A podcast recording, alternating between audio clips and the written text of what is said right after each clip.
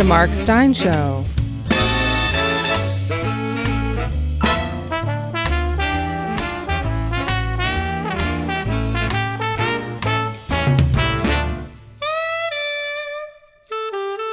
And now, here's Mark.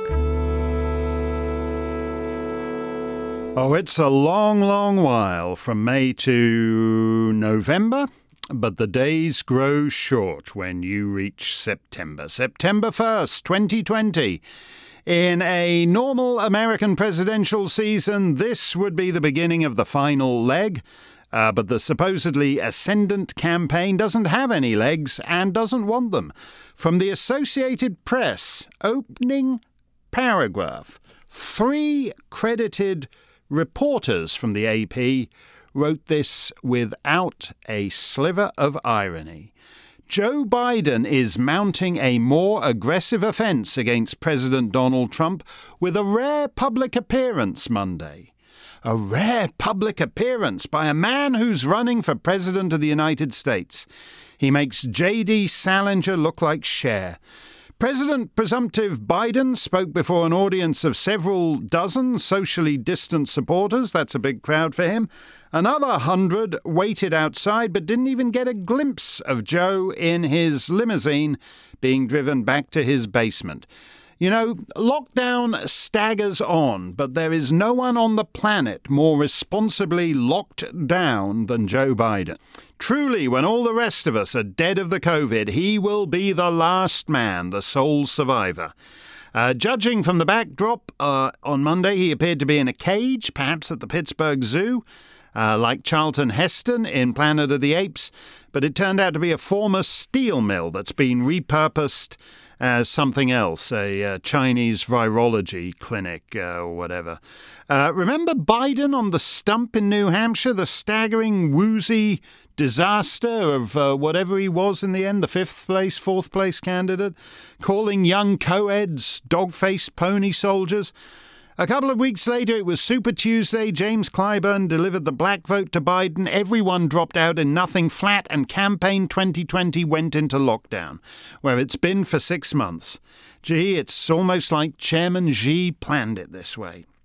Perhaps we're all in the Pittsburgh Zoo. Back in the spring, when we were talking about something that actually mattered China, I said rather mordantly that America seemed less like a great power than a great power theme park like the Disneyland rides at uh, Splash Mountain and Pirates Grotto, and we all just caper around doing the same great power rituals over and over, running up debt, sending more troops to Afghanistan and Syria, uh, while the Politburo gets on undisturbed with taking over the world and then unwinds for an hour every evening, having a cocktail and uh, a good laugh watching us prancing around, revolving on ourselves, in Alexis de Tocqueville's great phrase.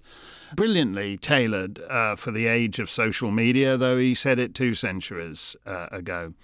Uh, then the looting began, and we stopped talking about China and COVID, although we shouldn't have. Basically, Chairman Xi is making the free world bear the catastrophic cost of his lies and his wickedness and bear it forever, as is entirely obvious as the fortnight to flatten the curve enters its third quarter. But that image of us all running around unaware that we're just capering in a theme park for the amusement of the Chi-Coms has stayed with me and actually intensified. I mean, if China is the most important issue facing the world right now, what would you say is the least important? Confederate statuary? Whether or not Australia's coon cheese is racist because it's named after a white cheesemaker called Mr. Coon? Whether or not songs like Rule Britannia should be just outright banned or performed merely instrumentally without their lyrics? Uh, whether one of the great benefactors of the British Museum, Hans Sloane, needs to be disappeared because his wife inherited some plantation profits from her first husband. Whether the founder of the Sierra Club should be toppled from his plinth because 14 years after his death, a fitful associate of his started taking an interest in eugenics. Truly, is there any greater misnomer than woke? Woke. You're a gay man living in Amsterdam or the East End of London, and you've begun to notice that not only have all the gay pubs mysteriously vanished, but even the non gay pubs are starting to disappear, and it's getting hard to get a drink round here. But fortunately, you're woke, so you know that J.K. Rowling's transphobia is the thing to worry about. Woke means let's go back to sleep for another decade or two until China and the mullahs and anybody else able to focus on things that matter has managed to take over everything while you were worrying that intersexuals were getting left off the NBA line of social justice merchandising. What's going on is almost a parody of cultural revolution, indeed of revolution. Revolutions are always a coalition between the mob that wants to torch and burn and the respectable classes for whom years of comfort have bred uh, an, an awful enervating ennui and so made them hot for the frisson of revolution. The frisson. And by the time they realise, oh, the frisson is beginning to turn into the real thing, it's too late. As I said, this is almost like a brilliant satire of revolutionary moments. After all, there's nothing more respectable and middle class than national public radio, with its soporific voices punctuated by classical bumper music that sounds like it should be playing in a chain croissant store. So the nice ladies who listen listened the other day to a nice lady interview another nice lady about her new book in defense of looting. Uh, the author, Vicky Osterweil, is perfectly upfront about what she's defending. Quote, When I use the word looting, I mean the mass expropriation of property, mass shoplifting during a moment of upheaval or riot. That's the thing I'm defending. Looting is a highly racialized word from its very inception in the English language. It's taken from Hindi loot, which means goods or spoils, and it appears in an English colonial officer's handbook on Indian vocabulary in the 19th century. Ooh, an English colonial officer's handbook, can't have that. If words originating in British India are highly racialized, then it's time to give up your cashmere and khakis, your bandanas and bungalows, and better throw away those pajamas and sleep in the nude. Vicky Osterweil points out that there's no point distinguishing between some fancy pants bazillion dollar multinational like Starbucks or Macy's and the little mom and pop store that's been on the corner for 40 years because the little mom and pop think exactly the same way as the multinationals do. They're just multinational exploitative mom and pops who never quite made it. Quote, when it comes to small business, family owned business, or locally owned business, they are no more likely to provide worker protections. They are no more likely to have to provide good stuff for the community than big businesses. It's actually a Republican myth that has, over the last 20 years, really crawled into even leftist discourse that the small business owner must be respected, that the small business owner creates jobs and is part of the community. But that's actually a right wing myth, unquote. Oh, uh, before I go and burn down my small town general store, one more quote. Looting's most basic tactical power as a political mode of action attacks the idea of property and it ta- attacks the idea that in order for someone to have a roof over their head or have a meal ticket, they have to work for a boss in order to buy things that people just like them somewhere else in the world had to make under the same conditions. It points to the way in which that's unjust and the reason that the world is organized that way, obviously, is for the profit of the people who own the stores and the factories. So you get to the heart of that property relation and demonstrate that without police and without state oppression, we can have things for free. Unquote.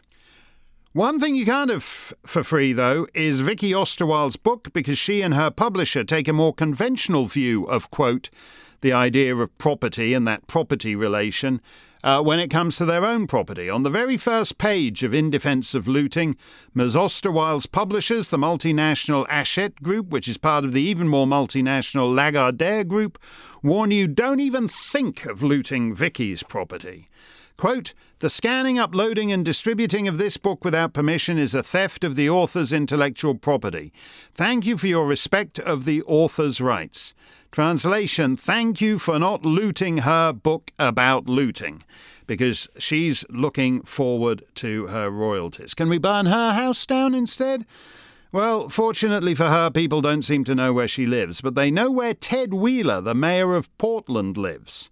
And as his town descends deeper into mayhem and murder, for 95 nights now, no one has been more assiduous in pandering to the mob than Mayor Ted. Uh, they repaid him by seizing and occupying his condo building and shouting, F Ted Wheeler.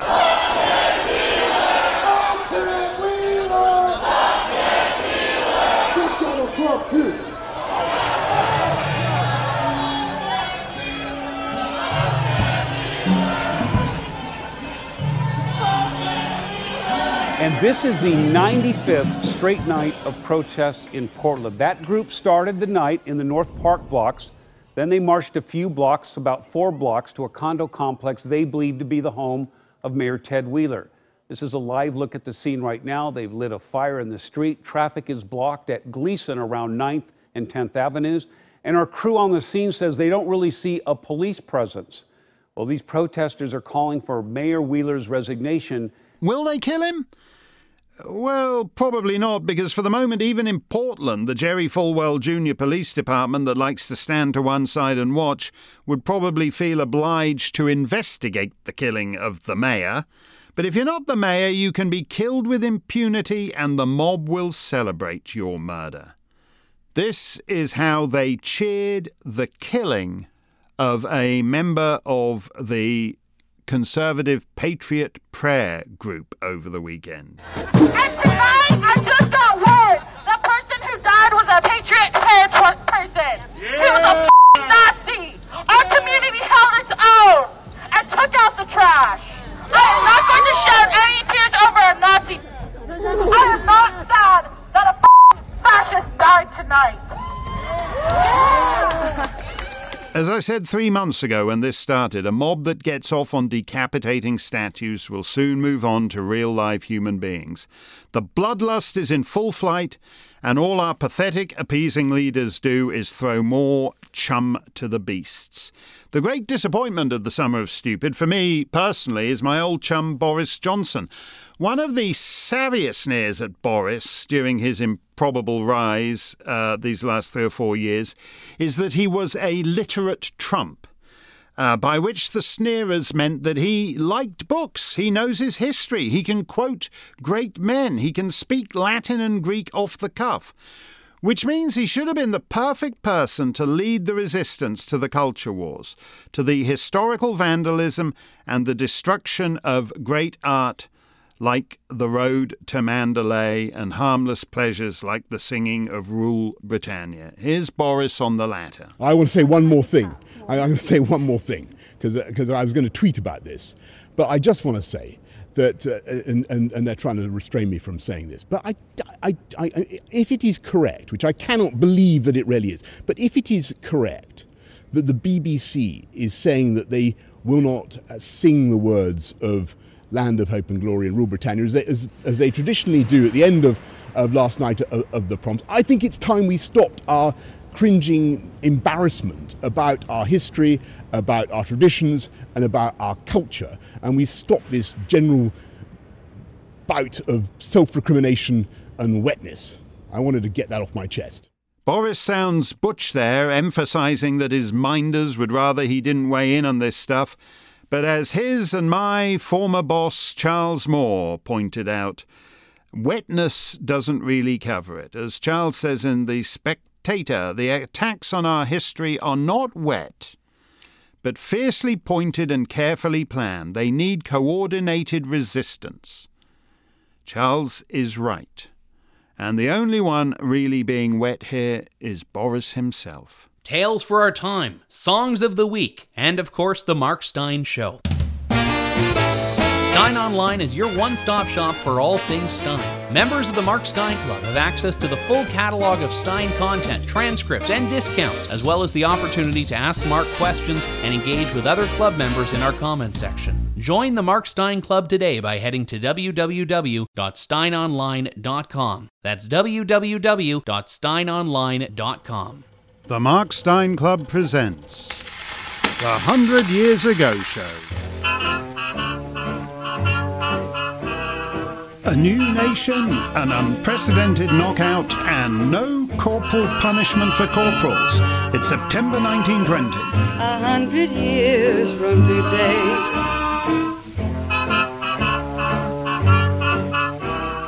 Your World News Update the messy aftermath of the Great War continues. In Warsaw, the Foreign Minister of Poland has sent an urgent telegram to the League of Nations asking its council to arbitrate the border dispute with Lithuania.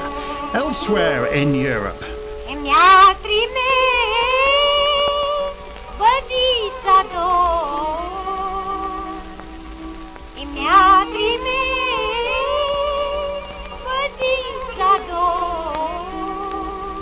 The now greatly expanded Kingdom of Romania has become the 39th member state of the League of Nations and also the 26th party to approve the grand settlement of the Treaty of Versailles.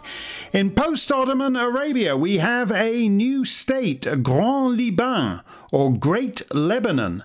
The new Lebanese entity was carved out of France's new Syrian mandate by the French Republic's High Commissioner General Henri Gouraud in order to create a nation in waiting for the Maronite Christians and to insulate them from the ongoing ructions in the self proclaimed Arab Kingdom of Syria.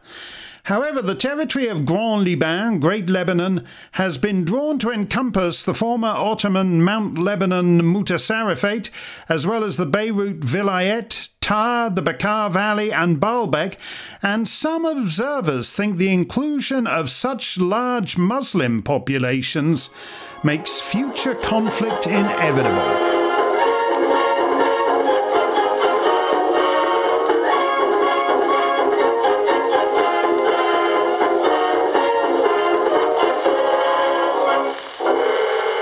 The Persians are in the market for a new school for the Shah's brother.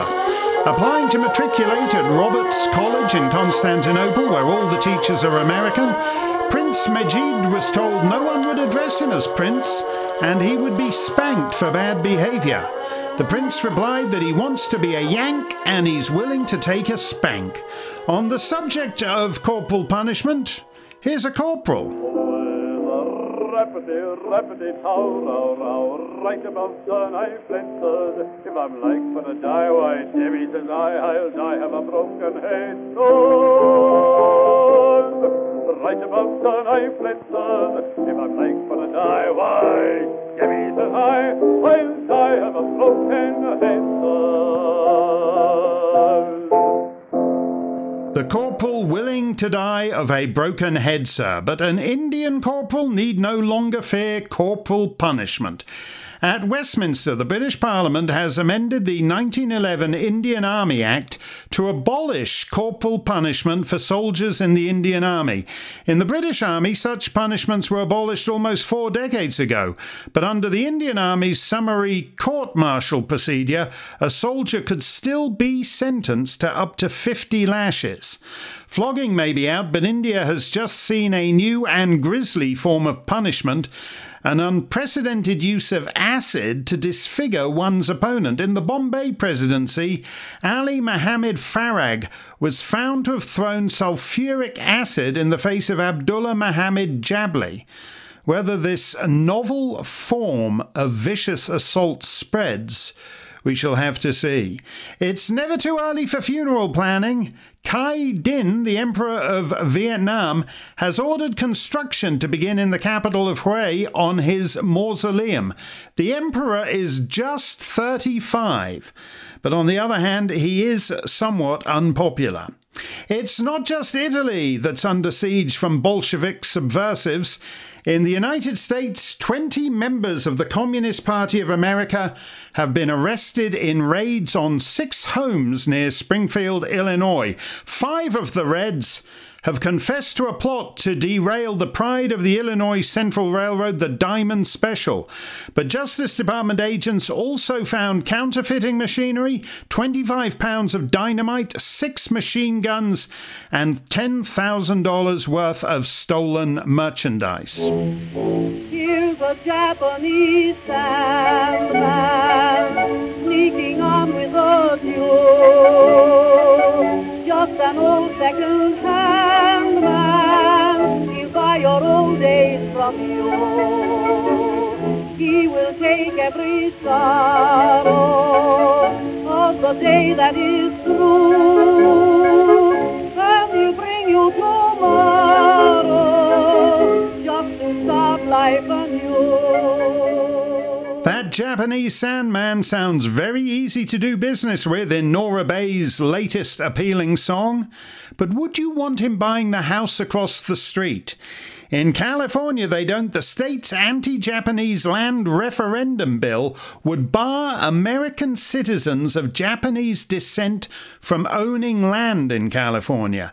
Governor William Stephens was invited by U.S. Secretary of State Bainbridge Colby to discuss his plans.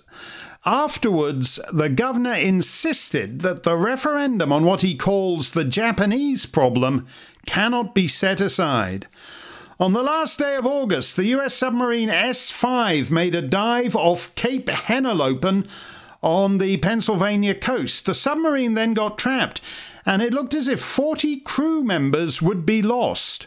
All, however, are now saved after the ingenious seaman drilled a hole through the hull and poked a pole up through to the surface with a shirt tied to it as a distress signal. The Panamanian liner General W.G. Goethals saw the shirt and was able to attach grappling hooks to the sub to hold it in position and prevent it sinking, and then cut through the stern to pump air into the vessel. There was no such happy ending for the Junkers JL 6 aeroplane. Five days before the United States Post Office uh, launched its transcontinental airmail service, it lost its pilot, Max Miller, and mechanic Gustav Rehrson in a fiery crash near Morristown, New Jersey.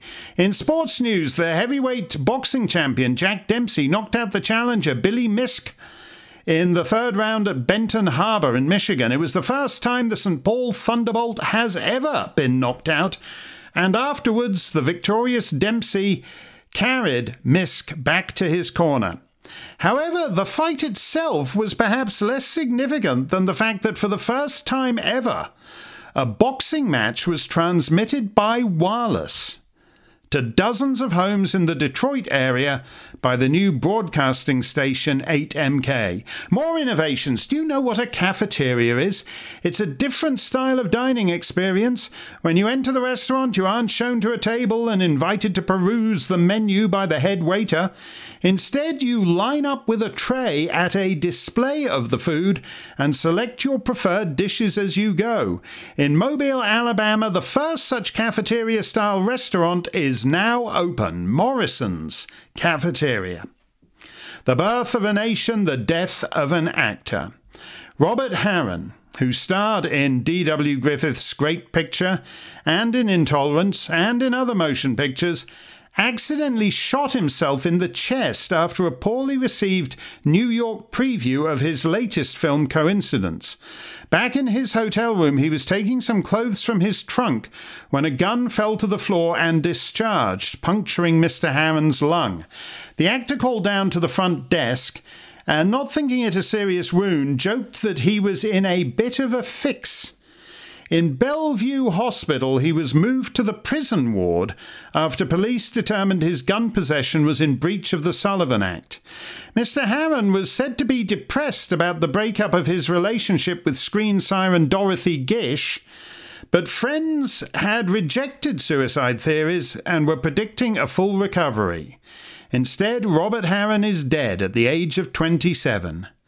And that's the way of the world, September 1920. A hundred years from today, a hundred years from today. Oh, you know what this music means.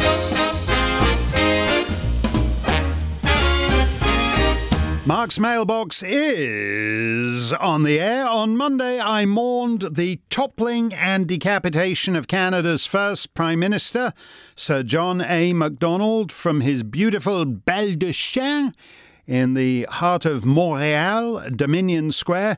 Sabre Mike Carroll. Uh, I always feel we should get out the Khachaturian. Khachaturian, Gesundheit. Uh, whenever we say Saber Mike's name. Uh, Saber Mike Carroll, a New York member of the Mark Steyn Club, says, How sad is it that I'm grateful the Vimy Memorial is in France, where the loathsome troglodytes can't get their filthy hands on it. Also, saw somewhere that all the signs the morons made advertising their display of idiocy were in English only, which basically screams, We all came in from Ontario. Uh, well, I'm not sure about that last bit, Mike. There are plenty of Anglo idiots at McGill and Concordia. Uh, but you're right uh, on the general principle. Quebec polices language very zealously. The Office de la Langue Française is currently prosecuting some sex toys emporium because it imported some sex aids from America with no French instructions on them. And thus, uh, Quebecers who buy them uh, could easily injure themselves uh, in their erotic adventures and overburden the medical system in this time of COVID. Uh, so you're right that it was basically an act of illegal Anglo supremacism in the heart of a great French city.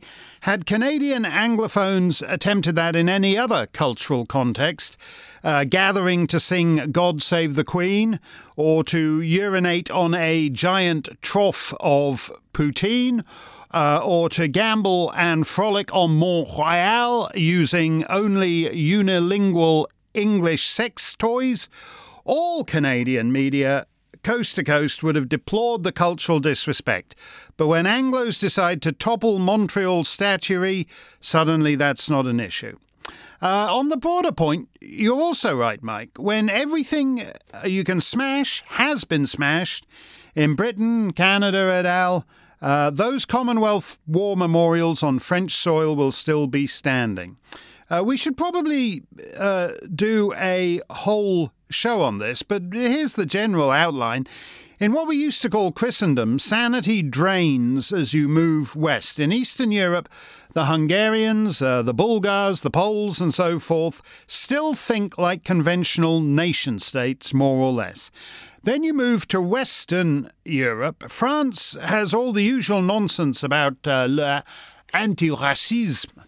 Uh, but as Adam put it in the comments section yesterday, they haven't refined that as anti Frenchness. Indeed, they're very keen on being French.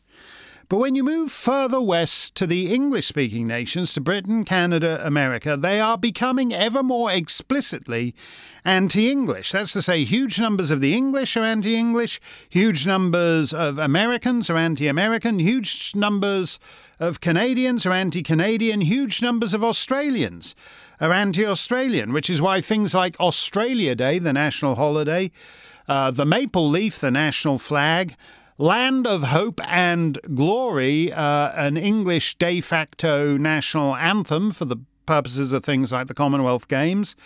Um, in America, statues of Abraham Lincoln, and indeed everyone on Mount Rushmore, are suddenly controversial.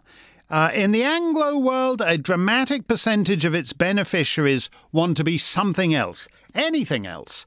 That's why you have, as in Burlington, Vermont, the other night, all white Black Lives Matter protests.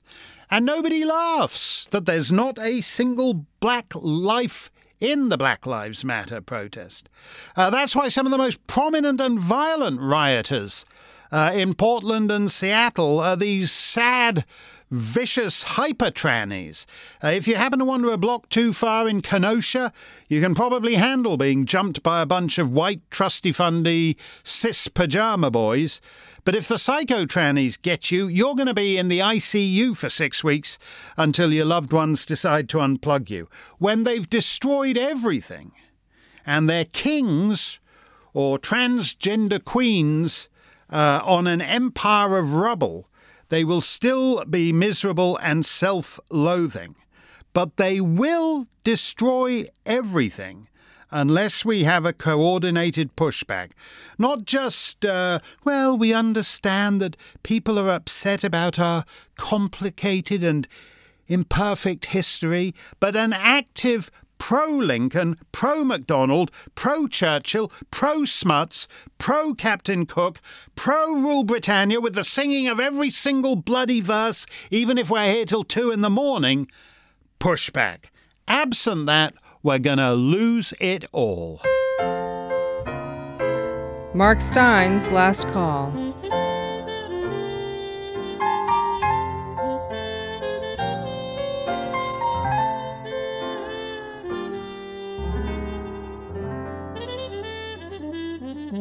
If you've read Mark Steyn's Passing Parade, you'll know I knew Diana Mosley of the celebrated and or notorious Mitford sisters rather well. And I've mentioned before what she said to me many years ago while we were talking about a mutual friend latterly deceased, and which she prefaced by a long, languid sigh.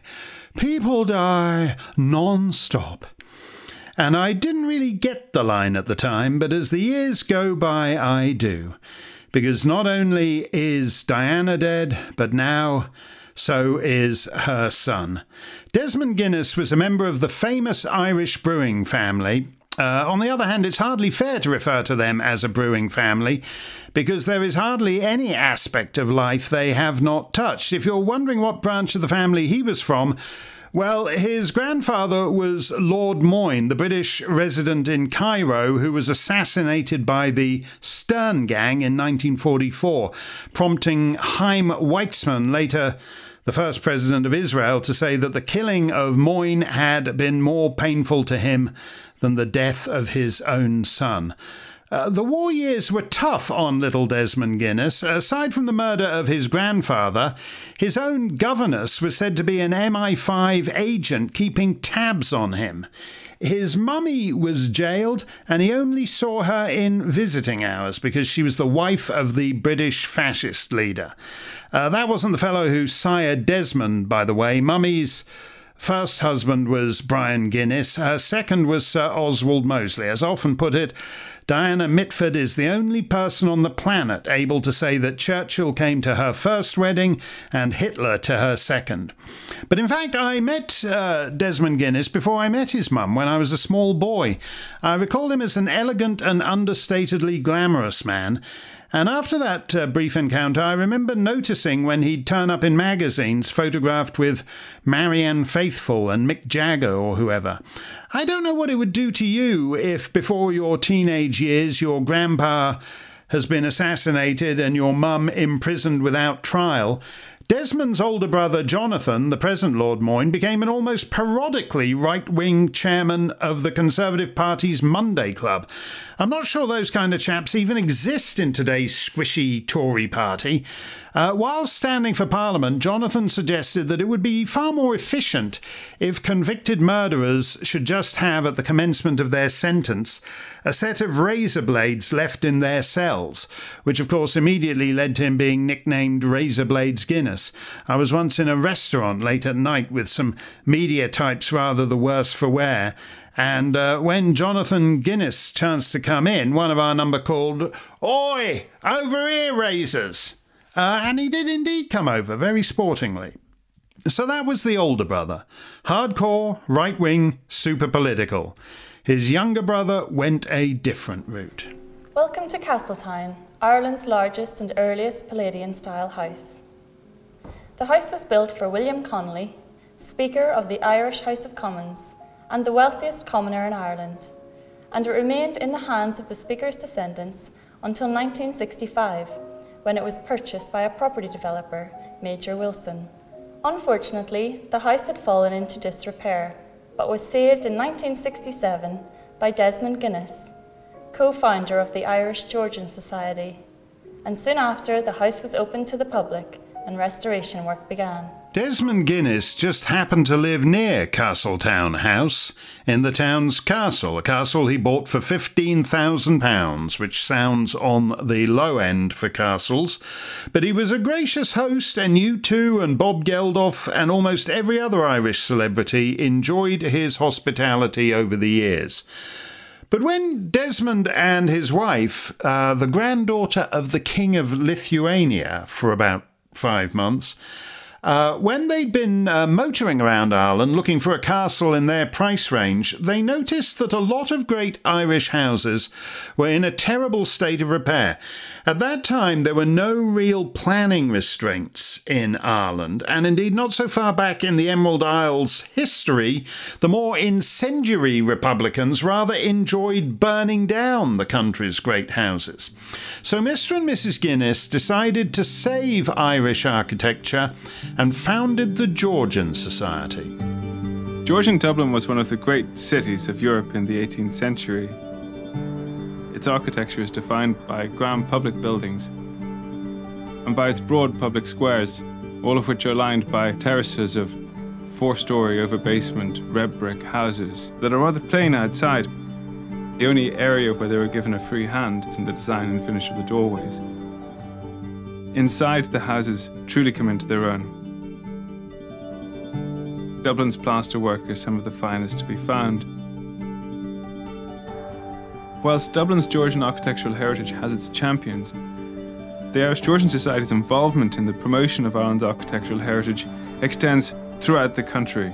As the Irish government recognised in its statement on his passing, very few individuals can be said to have made as much difference to how Dublin and much of the rest of the country look today. Dead at the age of 88, the Honourable Desmond Guinness. He was honourable. Ron Tudor was a legendary figure in the Australian music business as engineer, producer, record label owner, and TV talent show panelist. Here's an early hit, a twisting version of the Hokey Cokey.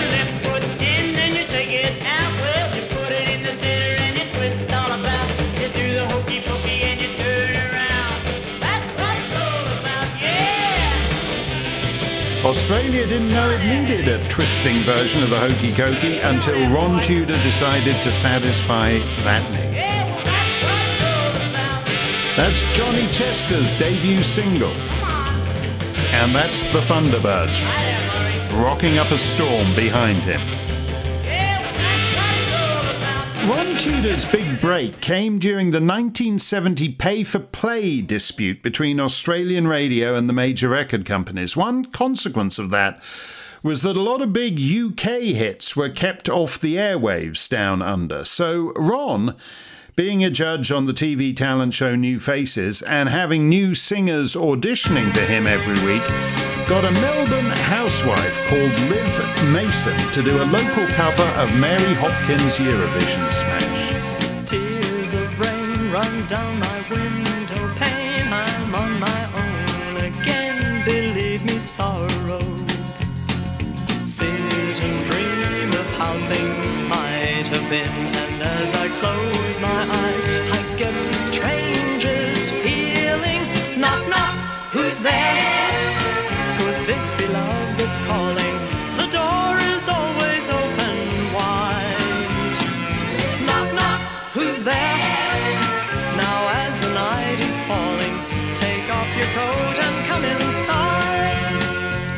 Maessen has a very distinctive voice, one consequence of which is that if you know the Mary Hopkin record, that may sound a little low, and conversely, this may sound a little high. Spread your tiny wings and fly away.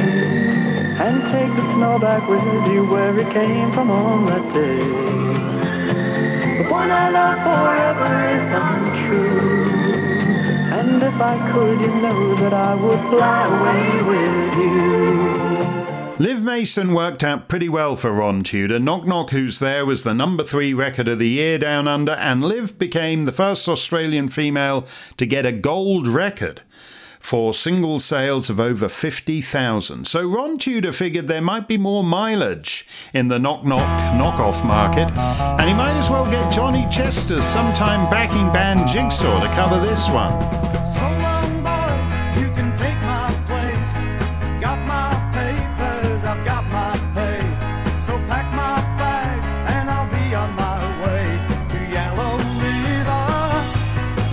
if only that radio dispute with the major labels could last forever. We'd like to take ourselves out today with a top selling record right across Australia. This one is by The Mixtures, and the song is In the Summertime.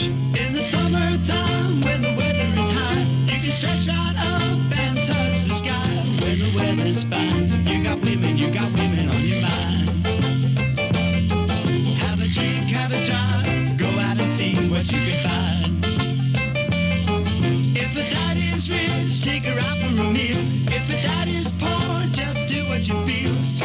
her daddy's rich, take her out for a meal. If her daddy's poor, just do what you feel. That's advice you can take to the bank from Mungo Jerry's UK number one, covered down under by The Mixtures.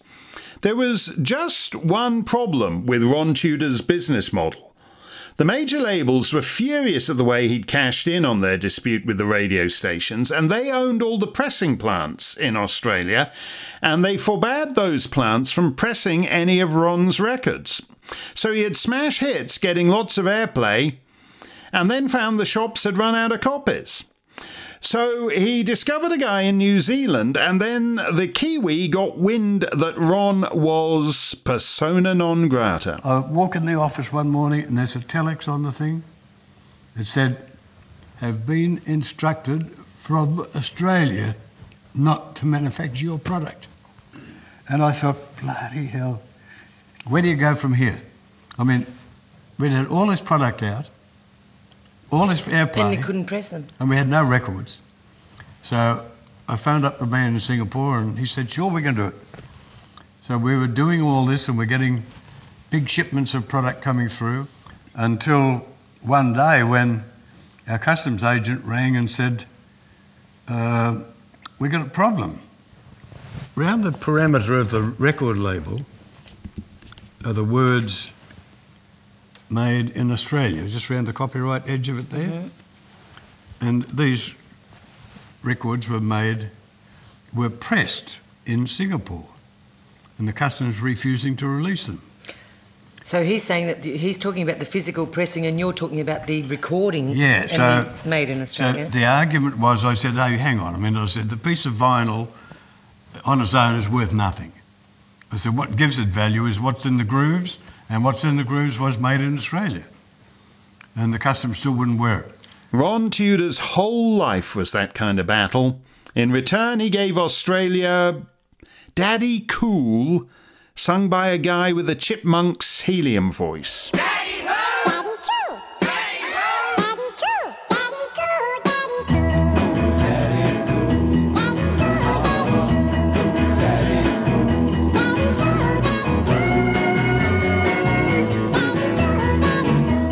Crazy like a fool. Bye bye, Daddy Cool. Dead at the age of 96.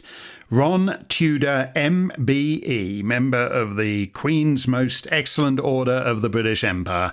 That'll do it for today's show. I'll see you on the telly with Tucker tomorrow night, Wednesday. Stay safe, stay free.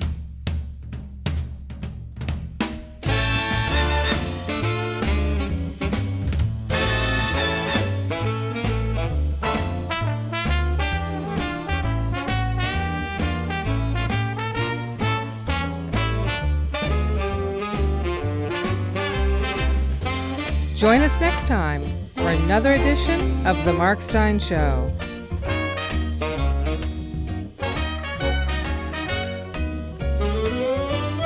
The Mark Steyn Show is a production of Mark Steyn Enterprises and Oak Hill Media.